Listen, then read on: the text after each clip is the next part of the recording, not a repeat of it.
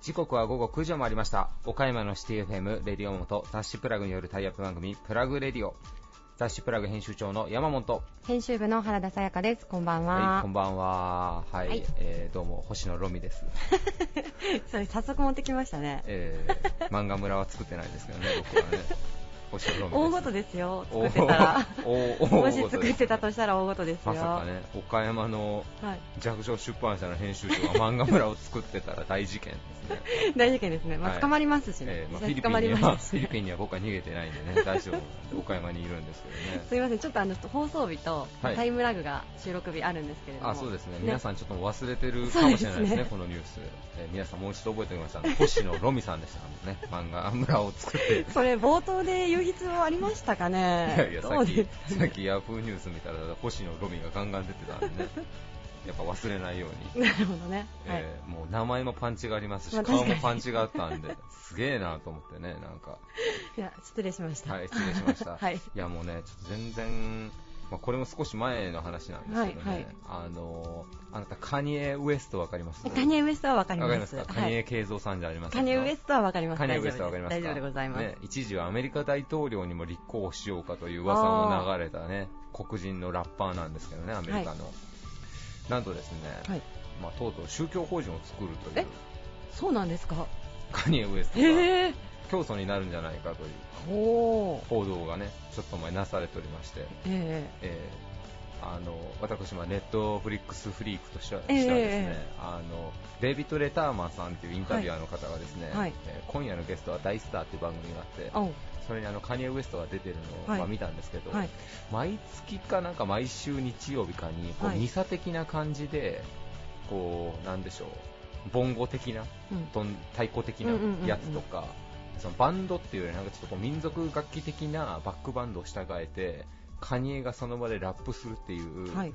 なんとなく不思議な空間でやるあのミサ的なライブ的な、まあ、ほうほう。そういうイベントをやってたんですよ。う。んああなんかこう宗教音楽な感じだなと思って聞いてたら、まあ本当に宗教法人を作ろうとしてると。すごいですね。いうねあの報道がなされて、あー、まあ別にねカニエ・ウエストさんはまあいろんな今までもねゴはい。シップやらなんやらなんか挙動がおかしいんじゃないかみたいなのもありましたけど。あったんですねありましたありました。けどもまさか本当に教祖になるとはっていうね。まあそうですね。ちょっと衝撃が私の中で走りましたよまあでもだいぶこうなんていうんですかね精神世界みたいなのを大事にされてる方なんですか？そうですね。もともと。多分そうなんじゃないですか。うん。いやでもそれで思ったのが、はい。こうね日本がこう、まあ、無宗教というかなんかね宗教心がなんか薄いみたいなことも言われますけど、まあ多分大方の人がはい。新興宗教っていうものに対して、まあ、そこまで理解がないというか、うん。なんだったらあんまり歴史が浅すぎるもんって、まあ、ちょっと色眼鏡で見てしまいがちなんですけど、カニエ・ウエストが宗教法人作ったら、うん。なんかかっこよく見えるんですよ。あーちょっとまあイメージは変わりますよね。そうそうイメージは変わるから、うん。だからやっぱりその世の中のうん。すごくマイノリティなものうん。とか、いけてないとされてるものを、やっぱこういう風に引っ張っていったらなんかすげえ良くなるんじゃないかなとかっていうのをちょっとまあ、別にね宗教が悪いとかそんなこと言ってるつもりはないんですけど、うんうん。ことを思ったニュースでしたね。なるほど、はい。まあ、でも宗教ってやっぱりどうしても特に日本って、まあ、ちょっと他の人と話してた時に新興宗教っていうとやっぱりどうしてもオウムとはい。こうつながってしまう、はい。頭の中で、はい。はい。まあ、それはすごい偏見だとは思ってるんですけどちょっとねあの衝撃が強すぎたんで、はい。だからなんかそのカニエ・ウエストさんの宗教の話聞いたらああそっち行っちゃったかみたいな。って思う人もいると思うんですけど、やっぱこう見せ方というか誰がやるかによってこうまで印象が違うんだなみたいな、そもそもなんか確かレディオモモの人になんか宗教と政治の話はダメだって言われてるのに僕らようよう出しますねそういう話ね。そうなんですねまあだったら大丈夫ですかね。いやその話があったことすら私今初めて知りまあしたねそうですか、ええあのタブーらしいですよ。はい。はい、公共の電波には載せるなよと言われてるんで、あなるほど。まあ、はいこんくらいだったらいいでしょう。そうですでだからそれを聞いて、うんうん。じゃあなんかこうカニエ・ウエストがやったらかっこよく見えるもんってなんだろうと思あって。一個一個。え？農業。ああそんなんもありですよね、うんうんうん。まあ別に農業は今なんか最近若い人でもねね。なんかおしゃれっぽくやってる人もいますけど、だからそのねなんか今後日本の経済を支える上でここの人数が足りないとか、こうんの産業大変だみたいなところにやっぱね引きが強い人が何かやらないとダメだなそれみたいないいですね旗振り役じゃないそうですけどそうそうそう、んうんうんなんかを思ったりしました。はいということでいきましょうか。はいお願いしますえー続いては岡山地元リーダーたちの思考を探るバリアスリーダーのコーナーです。誰もが知る有名企業から岡山の隠れたすごい企業まで約200名のリーダーの皆さんへインタビューをしてきました。毎回の放送ごとに数人ずつインタビューを公開していきます。今回のテーマは仕事とは〇〇だ。リーダーたちへのインタビューには岡山で頑張る皆さんの明日の活力になるようなヒントが隠れているかもしれません今回のゲストはザ・マグリット代表取締役社長羽原俊秀さんブライダル三松代表取締役社長清水段さん岡熱工業株式会社代表取締役和田俊弘さんユニック中四国販売株式会社代表取締役向井恒明さん。ダイヤ工業株式会社代表取締役社長松尾弘樹さん。株式会社精神工業代表取締役木村誠二さん。株式会社 OU システム代表取締役社長南関拓也さんです。それではお聞きください。以上フリートークのコーナーでした。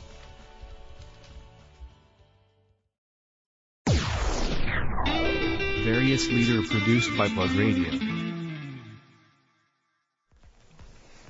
アニバーサリーパーティーハウスの運営からウェディングおよびパーティープロデュースまでを手掛ける企業ザ・マグリット代表取締役社長の羽原俊秀さんですよろしくお願いしますよろしくお願いします。えー今回のテーマ、仕事とは〇〇だということで、経営者の皆さんにご自身のお仕事の哲学お話しいただいております。えーはい羽原社長にとってお仕事とは一体何でしょうか？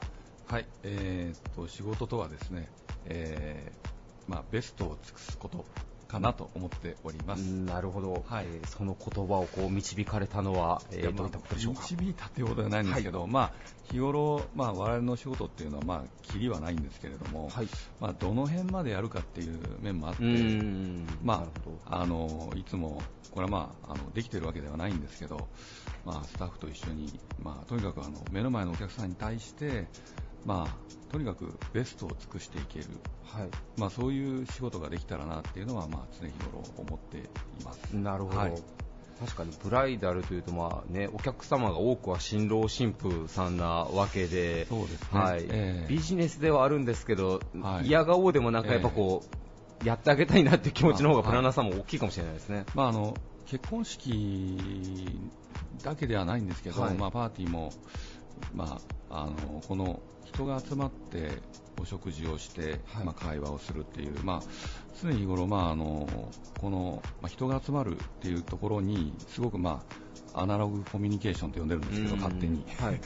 まあ、そういう部分が、まああのまあ、本当のことを言うとその、まあ、人間ってあのあまり気の合わない人と食事するのが一番まずいと思うんですよ、あのどんないいお料理でも、はいやっぱり、まあ、お食事が楽しくできるっていう相手っていうのは、まあ、本当に仲のいい方で、うん。まあ、そういう場を、まあ、やっぱりあのいくら、まあ、SNS が発達してもですね、はい。やっぱりあの人と人が実際に、まあ、ダイレクトに会って、まあ、そこで一緒に食事するっていうのは大変あの、まあ、大事な、うん。まあ、時間なのかなということで、えーまあ、今からもう20年ぐらい前にあのマグリットホールっていうのを作ったんですけど、はい。まあ、その時にですねどうやって作るかっていうのを考えた時に、はい。まあ、その時も、まあまあ、ベストを尽くそうと。でその時に一番あのモチーフとしたのがですね、はい。あの今ちょっと流行ってますけどあのイギリスの,、はい。あのクイーンというはい。バンドの、ボヘミアン・ラブソディですね。はい。えーまあ、曲の作り方とか、はい。まあ、デザインとか、はい。まあ、とにかくあの妥協しないっていう、うんまあ、それがあの非常にあの私たちの、まあ、基盤になっている、まあ、これはあまりちょっとお話ししたことがないんですけど、はい。最近たまたまのクイーンが まああのフューチャーされてるんで、はい。本当にあの私も、えー、と人生で一番最初に行ったコンサートがクイーンだったんで、まあ、それマジですか？それがまあえ、羽原社長、リアルタイムであれですか？もう生でクイーンを見に行かれてるんですか？そうですね、もう本当にあの、いやそそれがまああのきっかけで、はい。まあ、ベース始めて、へえ、あ、そうなんですね。本当にジョン・ディーコンと全く同じプレッションベースを買ったのが中学2年生の時です。へえ。もうあの時にもう本当にこのバンドって、まあ、あの頃クイーンが好きだっていうとちょっと嫌われてたんですようん。ね、ちょっと変わったやつとか、はいはい。まあ、みんなビートルズだとか、まあレッド・セッペリンとかっていうはい。時代にクイーンっていう、でも私から、まあまあ、中学2年の、まあ、自分から見てもこの人たちって本当すごいなってちょっと思ってたんですよ、その 当時あの、4チャンネルのステレオが流行ってて、はい。あれで聞けば一応よくわかるんですけど、はい。もう音があっちこっち飛ぶんですよ、あの本当に。はいだから本当にあの、まあ、タカが1曲を作るのに、はい。まあ、こんなに、まあ、ベストを尽くすのかなっていうのは、まあ、なんとなくうん。よくわからなかったですよ、その時。はいであのマグリットが本当にあのこれっていうホールを作ろうとしたのがそのマグリットホールだったんですけど、はい。まあ、その時に、まあ、うちの専務の、まあ、弟と一緒にクイーンよなみたいな話を。それはまあ20年前の話ですよね。クイーンを聞いてたのはもうなんですかね30年もっと前か。うん。すごい前ですけれども。14歳ぐらいですから40年前。なるほどキラークイーンとか。はいはいはいはい入るところはいですけどいやなんかね多分は僕はちょっとリアルタイムでは分からない。当時の多分バンドの中でもクイーンって多分特殊な異端児的な立ち位置ああもうでしたよね。多分曲の作りとか、ねライブパフォーマンス全部え含めて、えちょっとまあ変態ですよね。簡単に。いやなんかマグリットさんもちょっと他のブライダルとかのパーティー施設とはちょっと一線を画してるんですけどなんかその一旦お話を聞いて垣間見たような気がしますけど、まあはい。あのクイーンみたいに、まあ、こう商品というかあのサービスとか作れたらいいなっていうのはあの今でも、まあ、今だからこそちょっとうちのスタッフにもう一回話してるんですけど今まで話したことがないです、はいホームページにもちょっと書きましたけど、まあ、そんな思いでとにかくあの人たちみたいにこうベストを尽くして、まあ、商品作れていったらなっていうふうにははい。思ってます。なるほど、はい。まあちょっと僕の推察がちょっと要は僕もあの映画見たんですけどなんかただただすごいなっていうので圧巻されててこういう風に仕事をしようとは全く思えてなかったんで すごく参考になりました。ありがとうございます。ありがとうございます。はい、えーゲストはザ・マグリット代表取締役社長の羽原俊秀さんでした。ありがとうございました。ありがとうございました。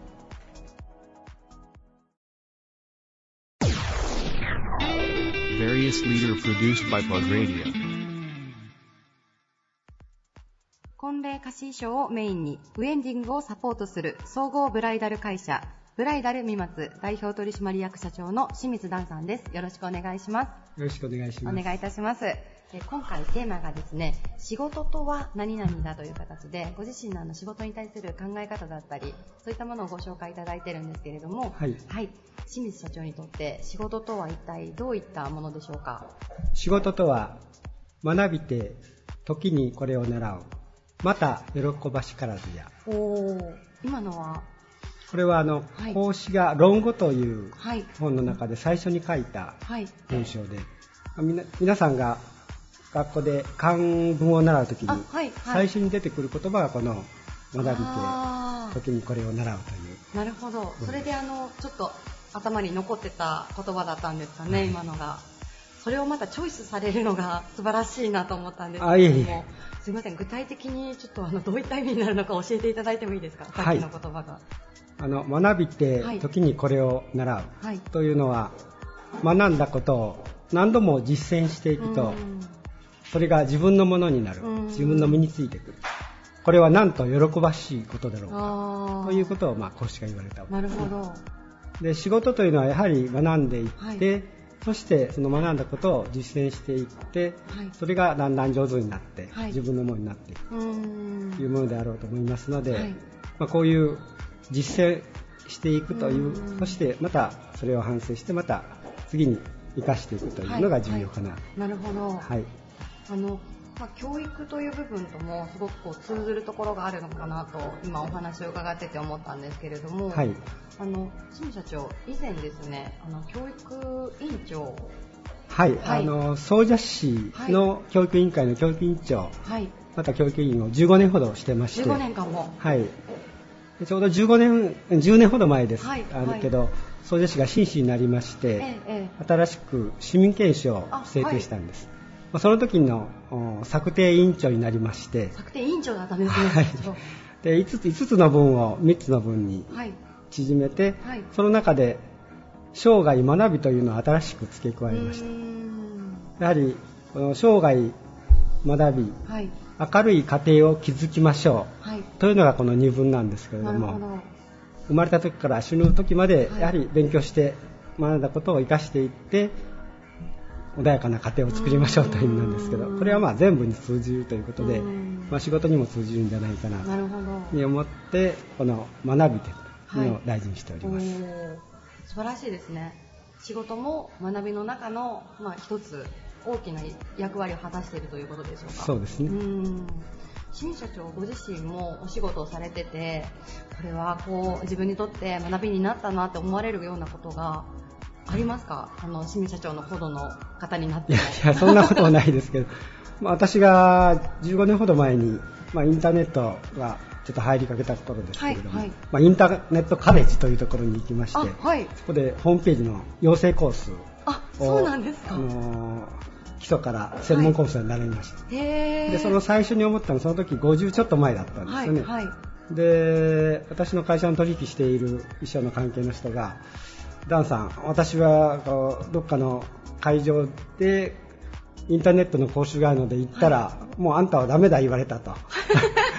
50過ぎたら人の言うことをいかんからもうダメですと言われたやから、はい。まあ、そういう話を聞きまして、はいこのインターネットとか IT するためにはもう小学生にでも先生先生と言ってうん。学ばなきゃいけないというふうに思いまして、はい。ここの学ぶことが重要かなというふうに思いましたね。もう身をもって実行されてるんですはねい。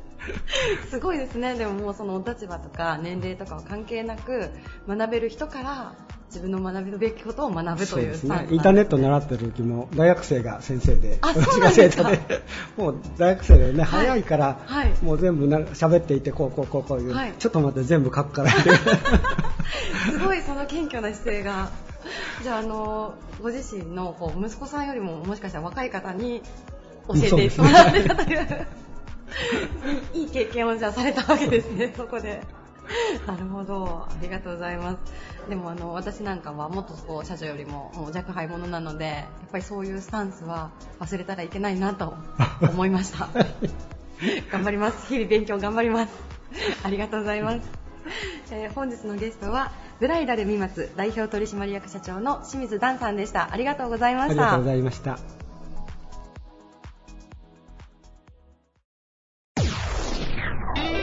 Various leader produced by Plug Radio. 夢ある挑戦を理念に掲げ、設計から製造までの一貫体制を武器に、農業、建設、産業と幅広い分野の機械を製造販売する企業、岡熱工業株式会社代表取締役の和田俊弘さんです。よろしくお願いします。はい、こちらこそよろしくお願いお願いします。今回テーマがですね、はい。あなたにとって仕事とはというテーマなんですけれども、早速和田社長にとって仕事とは何でしょうか？うん、まあ、あの、はい。全体的に言えば、私としての個人的には仕事とは、あの、人生の糧だと思ってます。はい、人生の糧、はいそれはもう社長に就任されてからと言わずもう長い仕事人生の中ずっとそういう存在でしたでしょうか？うーん、まあ、振り返ってみての話ですけれども、40年ちょっと前入社して、はい。その間、当然、あの、新卒で入りまして、はい。それから年数とともに役職が上がってくる。うん。役職が上がってくるたんびに、こう、考え方も違ってきてたんだと思いますが、えええあまりそれを意識して仕事をやったことはありませうんん。が、仕事に埋没してた時が、特に若い時、えはい。新卒で入ってから、どうでしょうね、7、8年ぐらいは、えええ特に仕事に完全に埋もれてしまってたのかもしれません。へその後、少しずつはい。仕事に対する具体的な方法論だとか、えはい。いろんな展開論だとかっていうことに意識しながら、うん。それでお金津工業としてのはい。自分、はい。自分の中にあるお金津工業をどういうふうに持っていきたいかっていうのを、若干なりとも30のお中盤ぐらいからですかね、はい。意識し始めました。で40で、まあ、部長職になり、え44で取締役になりっていう形ですから、やはり取締役になった44っていうのは一つの人生の起点かもしれません、うん。しかしその前の40の、はい。えー部長になった時はい。その時が親父との別れでした。あでその親父の最後の言葉が、ーはい。よくあの会社が、はい。お前みたいなやつを、はい。あの部長にまでしてくれたねっていうのが最後の言葉でした、うん。まあ、そこからやはり、うん、親父のためにもじゃないんですが、はい従業員の方々のためにも、はい。ひいては、まあ、自分のためにもはい。っていう考え方が新たに芽生えたのかなってうん。振り返るとそんな感じですね。なるほど。やはり役員になると立場が違うわけですから、はい。従業員ではないんで、はい。そういったところから少しずつ44からそして上席役員になって、はい上席役員が1年しかないんですね。常務が1年間だけ、はい。その翌年にもう社長になってしまいました、49歳で社長になりはい。それから今14年目を迎えてます、はい。その間に自分がもしかすると社長なんかにななるっていうことは全く思ってなかったわけですけども、それ以前にこんなことをやりたい、こういうお金津工業でありたい、うん。そして将来はこんなお金津工業にしたいっていうのはあったんだと思います。うん。したがってなってから1年も待たずにもうほとんど社長業としてのはい。自分の理想郷を追い続けてきた、そういう自負心もあれば、はい。逆に振り返るとあそうだったんだなってうん。いう風なのがやはり14年目を迎えた本年に対してはい。思う気持ちでいっぱいですね。なるほど。はい。先ほどの人生の糧というふうに表現していただいたんですけれどもやはりそういう言葉が出るほどに社長にとって仕事というものがずっと身近にあったということでしょうか？あのーおっしゃられる通りで、はい。まあ、M&A をした会社それから中国を拠点にした中国の工場そういうのはなんか我が息子みたいな存在なんですね。はいですからその息子をどんどん育てていくことがはい。自分の人生の糧でありっていうふうに思ってますし、うん。それなくしてそそして重ねて言うならばそこに従事してくださっている従業員の方々のためにはい。私として何ができてそして次へのバトンタッチがどういうふうな形でできてはい。そして今70周年を迎えた本年にあと80周年、90周年、100周年を迎えるためには、はい。どういう布石を今の段階で私の目の黒いうちに打っておかなければいけないのか。うん。これが非同族経営の一番欠点でもある部分の補填をしなければならない。うん。そこのところに積み重ねを明確にしていかなければいけないというのが本年はい。ちょうど70周年で改めて私自身が考えているところです。なるほど。はいもう具体的に何か動かれてたりとかっていうのはあるんでしょうか？それこそあの当然。昨年 CM だったりとかっていうのをお見かけしてるんですけれども。はい。はい。えーこの70周年イヤープラマイ1年ということは去年から、えー今年来年に至って、えー特にあの広報活動を強めています、これはあの単なるお金津工業というものを皆さんに知ってもらうということもそれは意義があることなんですが、やはりお金津グループのそしてお金津ブランドっていうものがはい。全国展開を開発製品でやってますので、はい。そういった意味でまず地方メイドイン岡山っていうところから発信して、それがやはり全国に広がっていくというために、はい。そしてリクルートのために、うん。このリクルートのためっていうのは非常に重きを置いています。はい。したがってあの見える化の CM をずっとやるとか広告宣伝をするとかっていうことにはこの今言いましたはい。今年プラマイ1年。はい。これに対しては注力してきましたし、はい。そしてあのそれなりのお金もかけてきたと。ええ。ただ来年以降どうするのかっていうことになると、はい。継続した少なくともミニマムの状態でも継続の論理うん。継続とは何ぞやっていうことの強さを、はい。まあ、明確にお金とグループとしてのブランドを広めていきたい、そういうふうに考えています。なるほど。じゃあこれから先は PR するというところはもちろんあるかと思うんですけれども、そのやり方だったりっていうのが少しずつ変化をさせていきたいなというふうに思っています。なるほど。楽しみですね社長。そうですね、はい。ただどんどんどんどん発想が生まれてた時期もあったんですがだんだんと衰退してくる自分に気づきつつこれからどういうことをやったらいいのか、はい。そのために自分の領域、器を超えた状態のお金津グループを作っていかなければいけない。うん、これに目覚めたわけなんで、ええ。ー私の器以上のものにするためには、はい。えー広報活動だとか、はい。い、ろんなそういうう自社開発製品の新しい商品を生むだとか、はい。それは若い方々にはい。意見をもらって、そしてそれを聞く耳を持ってうん、そして前に推進力を作り上げていってやって、それでまたバトンタッチをしたい。はい。だからその時点においてはもう私の器を超えたあお金作るグループが作り上げていけるんじゃないか、そう信じて今頑張ってます。ありがとうございます、はい。じゃあその未来を見据えて、はい。社長は70周年イヤーを迎えていらっしゃるということですね。はい。はい。今年は本当に感慨深い年でした。うー。ん。まあ、振り返ってみるとまだ通過段階ですけれども、他の方々には70周年というのはあくまでも通過点でしかない。はい。これから先のはい。10年、20年、30年先をやはり継続した理念で、えー運営をしてん。拡大基調でいくのか顕著なあ経営をしていくのか、はい。まあ、そういった面では何とも言い難いところはあるんですけれども、えやはりこの70周年を超えていざ考えてみると80周年の時には、私自身を OB として呼んでくれるのかなという不安も含めてもう80周年の時にはあのいませんのでねこれがあの公言している内容をきちっと守る、あのやはり、えー古き老いたるものは去るべしっていう形は、明確に自分のいくら糧だとは言いながらも、そこのところには線引きをしようというふうに固い意志を持ってます。うん。はい。ありがとうございます。本日はあの仕事への、まあ、ご自身の哲学からまた会社への思いあのこれから先の展望までお話しいただいてどうもありがとうございました。こちらこそありがとうございました。本日のゲストは岡熱工業株式会社代表取締役の和田俊弘さんでした。ありがとうございました。ありがとうございました。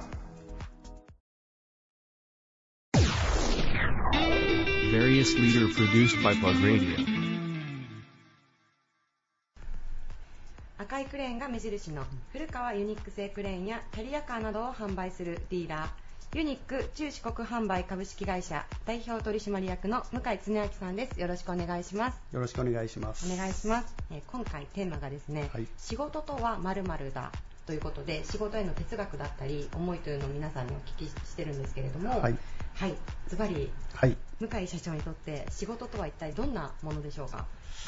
一言で表現するのは非常に難しいんですけれど、はいこのまずその仕事の大前提としてはですね、やはりあの飯を食っていくためのものっていうのが一般的だと思うんですが、はい。ただそれだけじゃないと思うんですよね。はい。でやはりその仕事っていうのはあどんな仕事であれ、えー必ずまあ人に必要とされてるといいますか、社会の中で何か必要とされてる中の一つを自分がまあ担っているものがこの仕事だと思いますし、はい。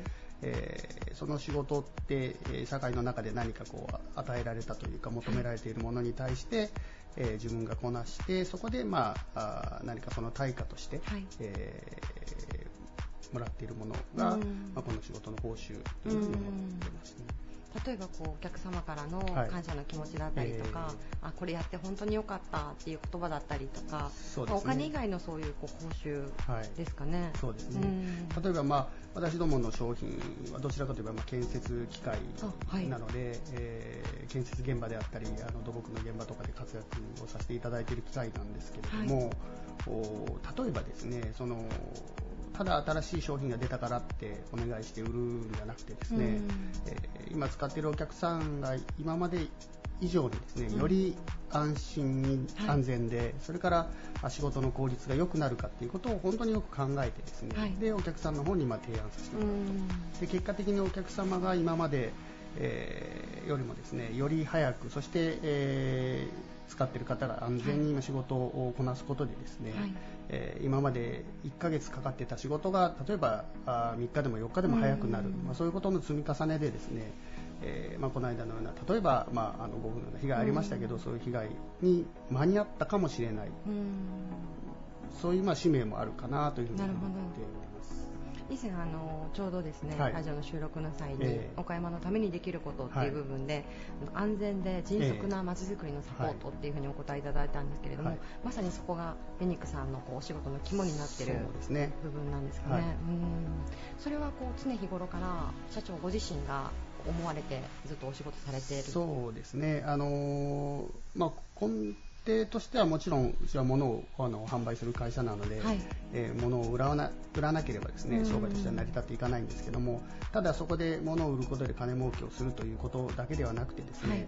えーやはりそのお客さんのためにならないとですね、うん。あのただ売るだけだと一つの会社だけの自己満足で終わってしまうので、えー我々が頑張って何かを提案することで社会全体が良くなる、うん。えーお客様ももちろん良くなってですね回り回ってえー全体が良くなるためにはどういうふうにしていけばいいのか、もしくはそういうこう使命もあの物を売ることの中に含まれているということをですね、えーまあ、私はもちろんですが、まあ、社員とですねそれから共有して、あのやっていってるというふうには思ってます。じゃあそのご自分たちが、はい。あのまあ、物を売るといいますか、はい。自分の自社の商品を売る提供することによって、はい。社会全体が、まあ、もっと良くなる。それこそがまあ仕事。そうですね、えーまあ、少しちょっと大げさというか、あかっこよすぎるかもしれないですけど、えーまあ、そういうようなあー役割もあるのかなと思って、うん。えーやってますね。なるほど、はい。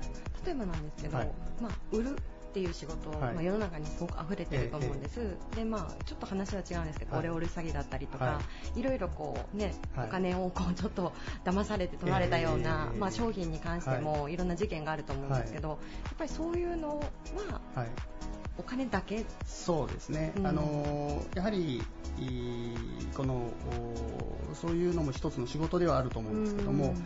そういう仕事っていうのは求められている仕事ではなくてですね、うん。ただ単にまあお金を集めてくるはい。だめはい。だあのだけのためのお仕事ということになりますので、なかなかそのそういう仕事をしている方がですね、はい。社会の中のあの歯車の一つになっているとか必要とされているっていうことをこう感じながら仕事をするっていうことも難しいですし、うん。でやはり仕事で、えー一番嬉しいのはですねもちろんあの売り上げが上がってとかそこからまあ給料だったりボーナスだったりいただくのも一つだと思うんですけど、はい。もう一つはその自分のところが携わったお金をもらった相手からあありがとうっていうお礼であったりですね、あのいい商品をまあ提供していたおかげで、まあ、少し仕事が楽になったとか、早くなったとか、まあ、そういうようなあお言葉をいただくのがですね、はい。もう一つの報酬だと思うんですよね。でそういう報酬をいただくことこそがあ社会の中にまあこう馴染んでいるというか、はいはい。そこのあの歯車の一つに自分もこう入り込んでいるうん。っていうことのまあ実感でもあると思いますし、うん。まあ、そういう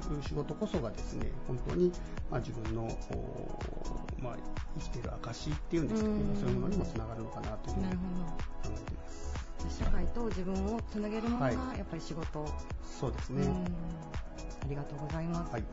あのユニクさんのですねあの大きなはい。機械ですね、はい。赤色の。はい。多分あのリスナーの方、まあ、一般の方なかなかこう目にそうこですねう。触れるチャンスとかもないと思うんですけど、私たちがこう生活している上での、はいあらゆるものに多分関わって。いるものですよね。はい。はい。いつも本当にありがとうございます。インフラのサポートありがとうございます。えー本日のゲストはユニック中四国販売株式会社代表取締役の向井恒明さんでした。ありがとうございました。ありがとうございました。Various leader produced by Plug Radio. 医療用サポーター、コルセットなどの研究開発を手掛け、国内トップクラスの製品バリエーションを誇る企業、ダイヤ工業株式会社代表取締役社長の松尾弘樹さんです。よろしくお願いします。よろしくお願いします。お願いします。今回、初めましてなんですけれども、はい。早速松尾社長に今回のテーマについてお聞きしたいと思います。はい。松尾社長にとって仕事とはどういったものでしょうか？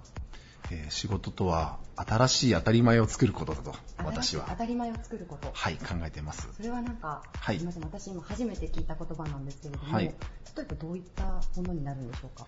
そうですね。あの、はい。我々まあサポーターというものを作ることが、えー、と主の会社なんですけども、あの物はもうすでにですね世の中に溢れてるんですね。なのでそういった一つの商品を改良して色を違えてこういう風にしていこうっていうのも当然いいんですけども、本当にじゃあそれで使う人が幸せになってる笑顔になってるかというと、うん。ちょっと違うかなというふうに最近考えてます。その中で、えー今お客さんが感じてる例えばサポーターでいうと、はい。お客さんが感じている価値っていうのがはい。一定のレベルまで来てるとすると、はい。それをやっぱり超えてあこれはすごいな、うん。あこんな風に使うんだ。うん。サポーターってこんなイメージじゃなかったっていう風にしていくのが、まあ、我々の仕事かなという風に思ってます、はい、サポーターなんですけども、今までなかった、まあ、新しいサポータそうでーをすね。作ると。はい。まあ、サポーター自体が、まあ、そもそもやっぱりとどっちかというとですねその、はいサポートするっていうイメージはい。になってると思うんです、そうですね。でやっぱそういったものがですね痛い時にしかつけないうんとかっていうようなもう定義もされてしまってるんですけど、ええ実はそうじゃなくて、はい。サポーターっていうのは動くことを支援するっていう意味で取ってますなのでサポーターつけてるから痛くな,、くなって大丈夫ではなくて、はいえーサポーターすることによって安心感があるからよりもっと動ける。逆に言うとこれをつけることでもっと痛くならなくなるのかなああ。マイナスからゼロ。そうですね、はい。本当におっしゃる通りです。なるほど。それはあの、ちょっと私の今までのあのサポーターの概念をはい。かなり覆す、あ本当ですか？はい、ものなんですけれども、はい。今そういった商品の開発にも力を入れてらっしゃるんでしょうか？はいやっていってます、はい。実際に当然その痛めた方をマイナスからゼロに戻したい、あはい。の動きとともに戻していくっていう商品もあるんですけどもあの先ほど言われたその痛みの予防においての商品もですね、開発をしていったりしてますホームページで拝見したんですけれども、えーと筋肉スーツ、はい。こちらもちょっとご紹介いただいてよろしいでしょうか？はい。はい。えー、とこれが今言言ってたそのコンセプトのモデルになるんですけども、運動するときにどうしてもですね、ええ。ー運動器障害って起こりやすいスポーツとか、えーシーンがあったりするんですけどもそういうのはやはりもうすでに事前に想定されている場合っていうのが多いんですね。なので、えーそのスポーツをする種目をするときにはそれを着用してえー動く。例えばマラソン大会とか最近はい。出られる方多いですよね、で私もあの、えー素人ながら昨年度あの参加したんですけども、あはい。やはり、えー不安なんですよね。最後までやりきる。やりきりたいって気持ちはあるんですけど、はい。体がついていくかどうかって不安なんですけどその気持ちを支援する。心が前向きになるものを支援するものはサポーターかなっていうような形で考えていますそれはあのできたら素晴らしいですね。はい。例えばあの、まあ、私たちのような年代のものだけじゃなくてですね、はい。高齢者だったりとか、そういった方に向けてというところもやはり視野に入れてらっしゃるんでしょうか？はい。基本的に、まあ、あのどっちかというとその高齢者の方ですね。中高齢の方がはい。運動器という筋肉とか骨の、はい。えー、と痛みを感じやすい部分があるので、はい。えー、とそういった方向けの商品もあるんですけどももっともっと日常的に落としたような。例えば姿勢が悪くて困っているとかうん。ちょっと見見た目もちょっと気になる方もいらっしゃると思うんですよ。で我々は姿勢矯正ベルトっていうのをはい。作ってます。はい。でもそういったの日常生活でなかなか使えないじゃないですか。となると、シャツのように着れる姿勢矯正の機能が入ったもへのを、本当にあの日常生活に着ていただいて、はい。日常生活にちょっといいことしてる、はい。自分の体にいいことしてるみたいなのをどんどん取り入れていくことへが、ー我々の中で実はデザインはヘルスっていうコンセプトがあるんですけども、はい。はい。生活をデザインする、うんよりより良いものにするっていうところに、衣服だとか、はい。日常使ってるものに、はいサポーターというものじゃなくて、サポーターということをミックスするようなプロジェクトも実は進めてやってます。面白いですね、それあは。ありがとうございますえ。具体的なもう商品ははいすでに作られていらっしゃるんですか、はい今もうすでに3製品があってですね、はいすべて岡山のあの会社とコラボレーションして作ってるんですけどあそうも、なんですねはい。一つは、はい。これ会社名言ってもいいです？あ、ぜひ。はい。えっ、と、ジャパンブルーさんってジーンズあると思うんですけど、あはいジャパンブルーさんと一緒に作ったデニム、ジーンズなんですけども、その中の機能として、はい。美脚にする要素が素晴らしい。はい、ありがとうございます。ありがとうございます。これはあの、 O脚になるですね、要素っていうのは実は結構限られてまして、はいその部分を予防し、逆にこう、ちょっと軽くですけど、はい調整してあげるような機構を中に入れてます。おー見た目はほぼほぼわからないんですけども、ジーンズをひっくり返してみると、はいそういったところがちょっとおしゃれな柄になってたりするのへで、ー。そういったところで物理的なサポートをするはい。っていうのが1点と、はい。もう1個がですね、エプロンを作ってるんですけど、エプロンエプロンはいでナプロンさんっていうまた岡山の会社さんがあるんです。で、えーナプロンさんのエプロンってすごいおしゃれなんですけども、実はカフェとかガーデニングする方ってエプロンするんですけども、同時に腰痛もあるっていう話も聞きました。それに我々がちょっと作ってる骨盤ベルトのええ結構面白いのがあるので、その機能を入れたエプロンをど。作ってですね、販売していったりしてます。面白いですね。面白いでしょ？ちなみにあの、はい美脚ジーンズはどこで買えるんでしょうか？美脚ジーンズは、えージャパンブルーさんの店で買えると思います。あ、本当ですか？はい。ちょっとここれは、チェックしないといけないそうですすでね。ね。はい。あの、非常に、あの、鋭い、本当にいい、はいいい商品だと思います。なんかあの視点がすごくこう面白いですよね。ね面白いですよねユニークな視点と実利をこう兼ね備えたそうなんですよものを開発されてらっしゃるんですね。ありがとうございます。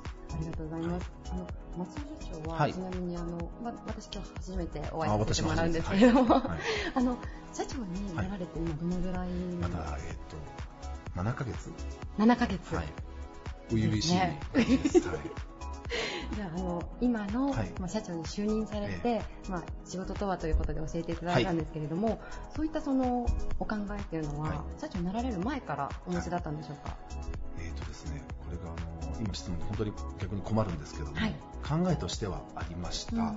ですが、それを実践するとか、決意を持って行動するには至らなかったっていうのに、痛感を今しているところです。なので、それを思ったことをやらないと、はい自分だけじゃなくて周りがダメになっていくな、うん会社がやっぱりダメになるなっていうのをうん今責任として感じているので。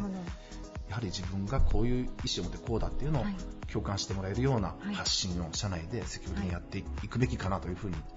今決意を持ってやって。じゃあ、また半年後、おはいそらくなラジオの出演を、していただくと思ってるんですけれども、はい私は。その時また山沢社長がどういった、まあ心境の変化だったりとか、ええ開発においてもはいどういう変化があるのか、はいまた教えていただけたら。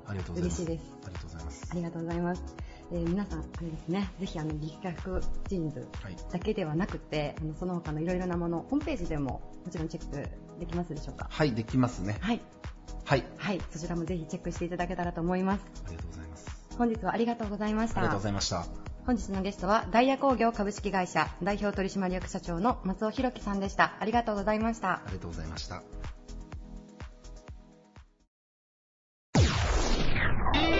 Various leader produced by Plug Radio.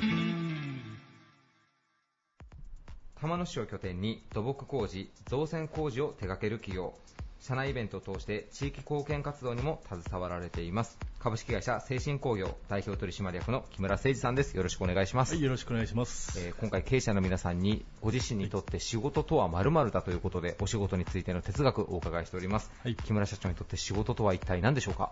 えー弊社にとっては、まあ常に壁が立ち上がるので、はいそれをどんどんぶち壊して、はい自分たちの手で未来を作っていくはい毎日のイベントだと思っておりま毎す。日のイベントを。イベント、壁が出てきたのをぶっ壊していくっていう。そうです。なるほど、はい。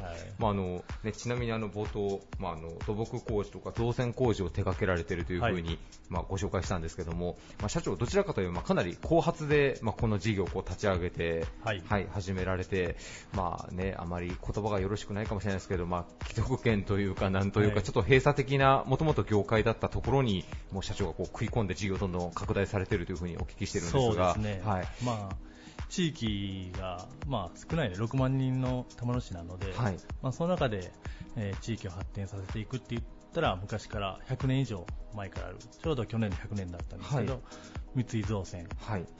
それに携わっている方が、まあ、人口の中でも多い。うん。で、100年も前から、はい。その企業に携わる、はい。まあ、協力会社とか、はい。そういうのがガチガチでいたので、はい。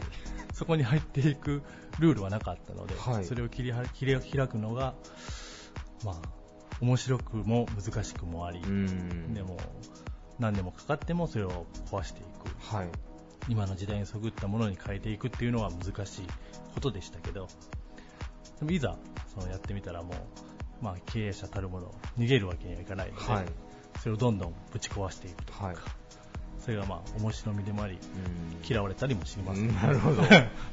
まあそのね、今、時代が少し前に、まあ、規制緩和みたいな波もあったりとか、まあ、はい。時代も昔ながらのあれからちょっとずつ現代のものに変わってはいってるとはいえ、地方都市ではねやっぱりまだまだ目に見えないところでそういう弊害っていうのはあると思うんですけど、そうですね。はい、社長、どうやってそのお仕事をこう掴んでいかれたんでしょうか、もうひたすらもうあれですか口説いていくっていう感じだったんですか？まあ、それにはまあ勢い、ほぼ勢いなんですけど、はい。まあでも勢いばっかりではあーダメなんであの、社員もいますし、はい。社員がこれだけやってくれるんだから、自分はこれだけ動かないといけないという、まあ、その責任感に駆られてはい。やってきた部分はあるんですけど、うん。でもまあ壁をぶち壊していくにつれて、後ろでは人間関係を構築していく、はい。まあ、それをが大切なのかなとは思いますけど、ね、なるほど。なイメージ的に全部をもう破壊してしまうっていうよりはなんとなくちょっとずつ倒していきながら直しながらみたいなもうちょっとまあね勢いがあるから何でもいける気がするんですよ、うん。若い時って。でも、それで頭を打って苦しんで、うん。えー今があるのかな。と。うん。で、それで言ったからには俺がやったんだぞっていうのではなくて、はい。その分地域に貢献するとか、うん。えー社員と家族を守って、はい。えーまあ、うちで社税で掲げている人たるの道を守って、えーいけたらなとはい思っておりますけど。なるほど。だからですね、破壊するからって言って本当にぶち壊しに行くっていうよりはもう人たるの道なんで、もう人として、そうです、そうです。はい、やっていかれてるっていう感じですね。えーすいません、なんか社長やっぱね、もう目力が強いで、なんかもうだいぶいえいえいえ特攻隊のように突っ込んでいったのかなまあ、と。そういうメンバーが集まって、はい22年前にはい。あのこの会社が始まったのがうんきっかけですけど、はいみんな仕事の根性を仕事に向けて、はい。こういったみんな真面目に、うん。うん今役員さんをやってくれてますけどはい。ね、やっぱもともとそうやってね、気骨がある方たちの方が仕事にいざ集中した時っていうのはもうパワーがありますもんね、やっぱりそこは。そうですね。ん。なるほどちなみにこう2019年、えー、精神工業さん、えーどんな年にしていかれるお予定でしょう、今年は。まあ、世の中に今人材不足なんで、うん。どう人材を確保していくかっていうのが、まあ、どこの企業さんも悩みどころではあると思うんですけど、はい。まあ、うちらの業界もその人気があんまり肉体労働うん。という製造関係、土はい。木関係なんで、ない人気がないので、だから、ちょっとでもそれを魅力をうん。発信していけるような、ん。あの人間関係であったり、はい。えー社風であったり、はいそういうのをちょっと大切にして、うん。どんどん宣伝して、この業界も面白いよっていうのをうんやっていきたいなと思っています。なるほど。こう実際に、まあ、ちょ具体的にお仕事をやっていて、なんかこの辺が面白みがあるところだよっていうあたりをこうなんかご紹介いただけたらなと思うんですが。やっぱり今あの、まあコンピューター化、はい AI で世の中変わっていくと思うんですけど、はいやっぱり昔からある日本人のものづくり、うんその誇りというかプライドはい。を守って、うんでその自分の作ったものが世に出る、はい。ここで動いているとか、はい。まあ、高速道路を取ってもこれは自分がつけたんだとうん子供に言えるとか、はい。そういうお父さんがいっぱい増えて、うん。まあ、偉いだけではなく、はい作ったものが残るんだよっていう、うん。そういう責任感でやっていくのが、うん醍醐味ですね、なるほどうちらの。はいそうですね作り上げたものをね、かなり大きなものもあると思うので、それが動いたりね、たくさんの方に利用されてるのを見たときっていうのは、やっぱね、なんか感慨ひとしおというか、感動しそうですね、やっぱりそれは。100年以上残るものもありますので、えーじゃあ、ひょっとしたら、ご自身が作られたものがもうお子さんもしくは孫の代の時にもまだね、見てもらえるかもしれないものも中にはあるという。はい、そうですね。はい。えー、精神工業さん、えー絶賛、あのね、社員さんとかを、あの、募集中でいいんですかね？そうですね。はいいつでもウェルカムなんで。はい、ぜひ皆さん、あのホームページもあの昨年リニューアルされたばかりですので、ぜひチェックしていただけたらなというふうに思います。はい。はい、えーゲストは株式会社精神工業代表取締役の木村誠二さんでした。ありがとうございました。ありがとうございました。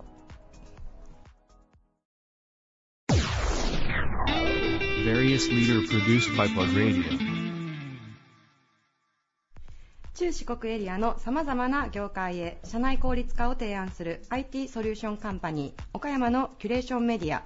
サマクル岡山も運営している株式会社 OU システム代表取締役社長の南関拓也さんです。よろしくお願いします。よろしくお願いします。お願いします。お願いします。南関社長今回テーマがですね、はい。仕事とは何々だという形で、はい。ご自身のまあ仕事への哲学だったりとか、はい。思いっていうものを言葉にこう置き換えてもらってるんですけど、はい。はい、早速はい。南関社長にとって仕事とは一体どんなものでしょうか、えー仕事とははい何をやっても一緒だ。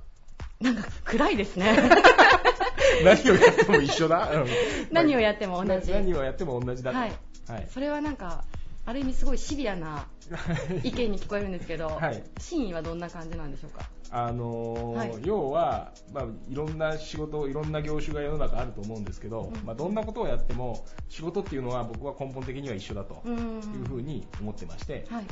まあ、僕システム屋ですけど、はい。システムのこと何も分かりませんし、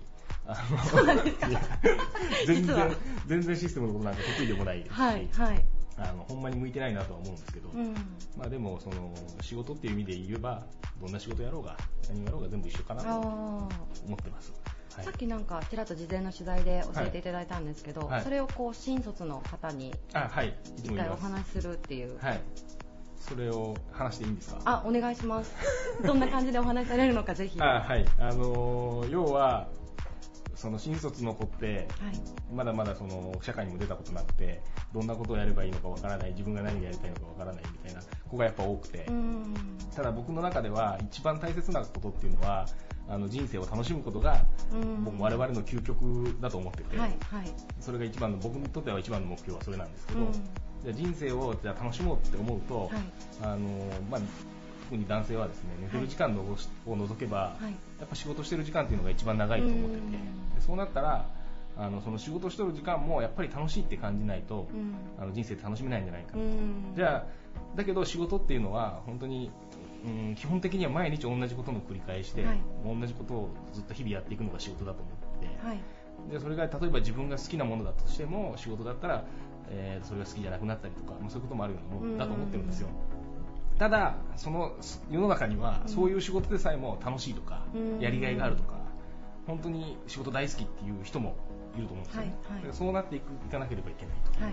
これ長くなるけど喋って大丈夫です大丈夫大丈夫ですか？大丈夫です。気にしないでください。なんですけどやっぱりその、えー、と例えば高校球児が、はいはい。えー、と彼ら死ぬほど練習してるわけじゃないですか。うん。で、えーもう本当に血の滲むような練習をして、はい。じゃあせっかく雨が降ったから今日は休みかなと思ったら雨が降ったら体育館下で筋トレさせられてみたいな。ね。まあ、そんな世界で彼らが出て、であの旗から見たらあんなもん楽しいわけなくて、うん。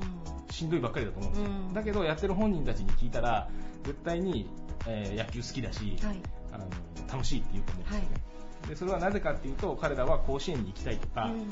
あのあどこどこに勝ちたいとかはい。もっと上手くなりたいとか、そういう目標を野球の中に持ってやってるからこそ、あの日々の辛いものも楽しく感じれてはい。やっていけるんだと思うんですね、うん。で仕事もやっぱり一緒で何をやるにしてもどんなことやっても一緒なんだけどその中であの何か目標とか夢を持ってやっていけばうちでやっている僕で言えばですけど、はい。岡山一のシステム会社にするんだってずっと思ってますし、あのまあ、どんな目標でもいいと思うんですよ。例えば幸せな家庭を築きたい。もっと家族との時間を増やしたいとか、うん。そう思うたらいかに仕事を効率よく終わらしてうん。早く家に帰るかじゃないですか、まあ、何かわからないけどそういうふうなあの目標を持ってやっていけば仕事っていうのももちろんあの楽しくなると。はい。だからそうやって仕事を楽しむことで人生も楽しんでいきましょううん。みたいな話をいつもしてます。なるほど。それはでもすごい分かりやすいですよね今まとまっとったまとまってます。大丈夫です はい、はい。いや冒頭でなんかすごい暗いトーンで、はい。仕事は全部同じって言われた時は、はい。どういうことかなと思ったんですけど、はい。今のお話を伺うと、はい。要するにその、まあ、夢だったりとか目標っていうのを自分の中でちゃんと設定しておけば、まあ、どんな仕事をしても面白いものになっていくんじゃないのかっていうめっちゃ上手にですかね。最初からそう言えばよかったです。言ってました言ってました。めちゃくちゃ長々喋ったけどそういうことです。大丈夫です。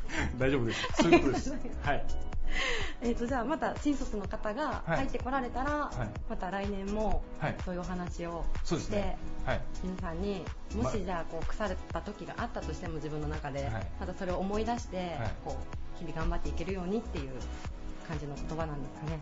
そう。社長から。そうですね、はい。はい。なんかこう仕事を楽しむ極意みたいなもんかなと僕はう思ってその夢とか目標を持つっていうことが理想を持つ理想を持たない人間に理想の実現はないので、うーん。まあそういうのが一番大切かななるほど。はい。ありがとうございます。はい。めちゃくちゃ真面目でしたね社長。すいませんでした。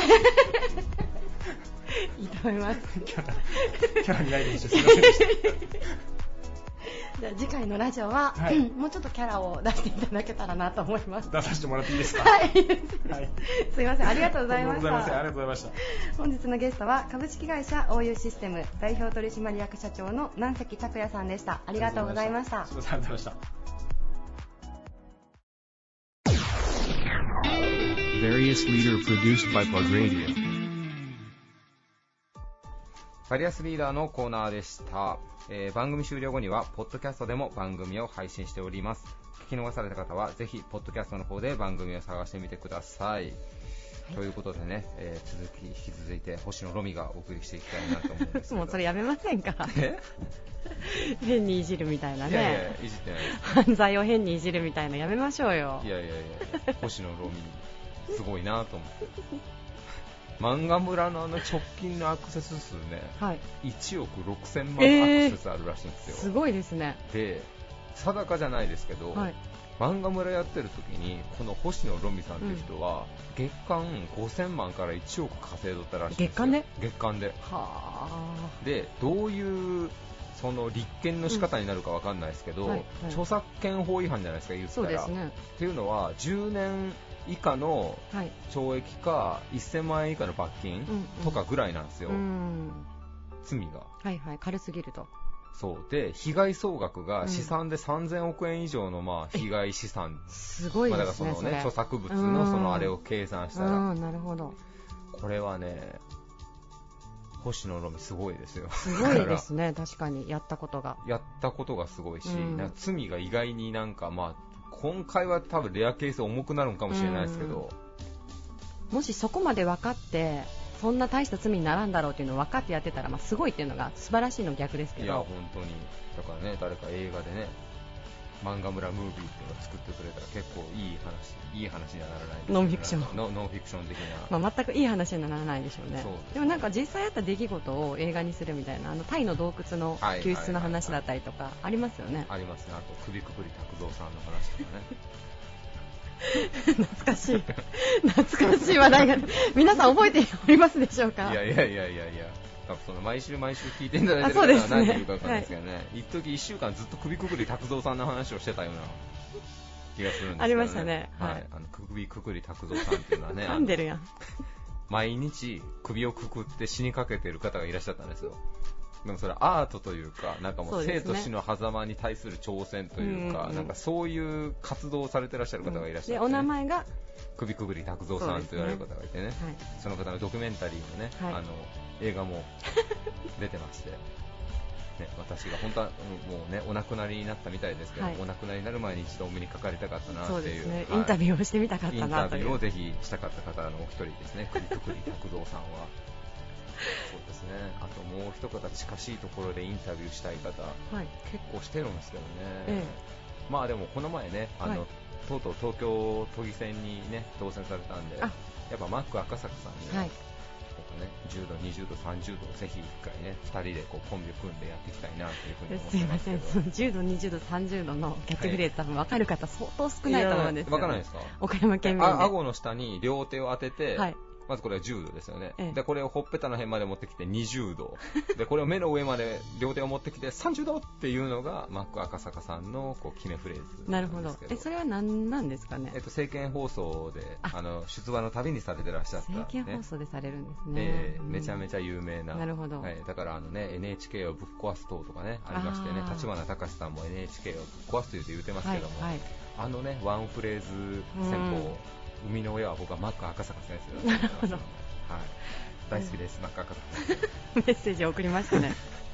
思いっきり政党に関する話してますけどね。えーポッドキャストでなんどうにかしてなんか聞いてもらえたら嬉しいですけどね、マック赤坂先生。マジで取材行ってみようかな。いいんじゃないんですか？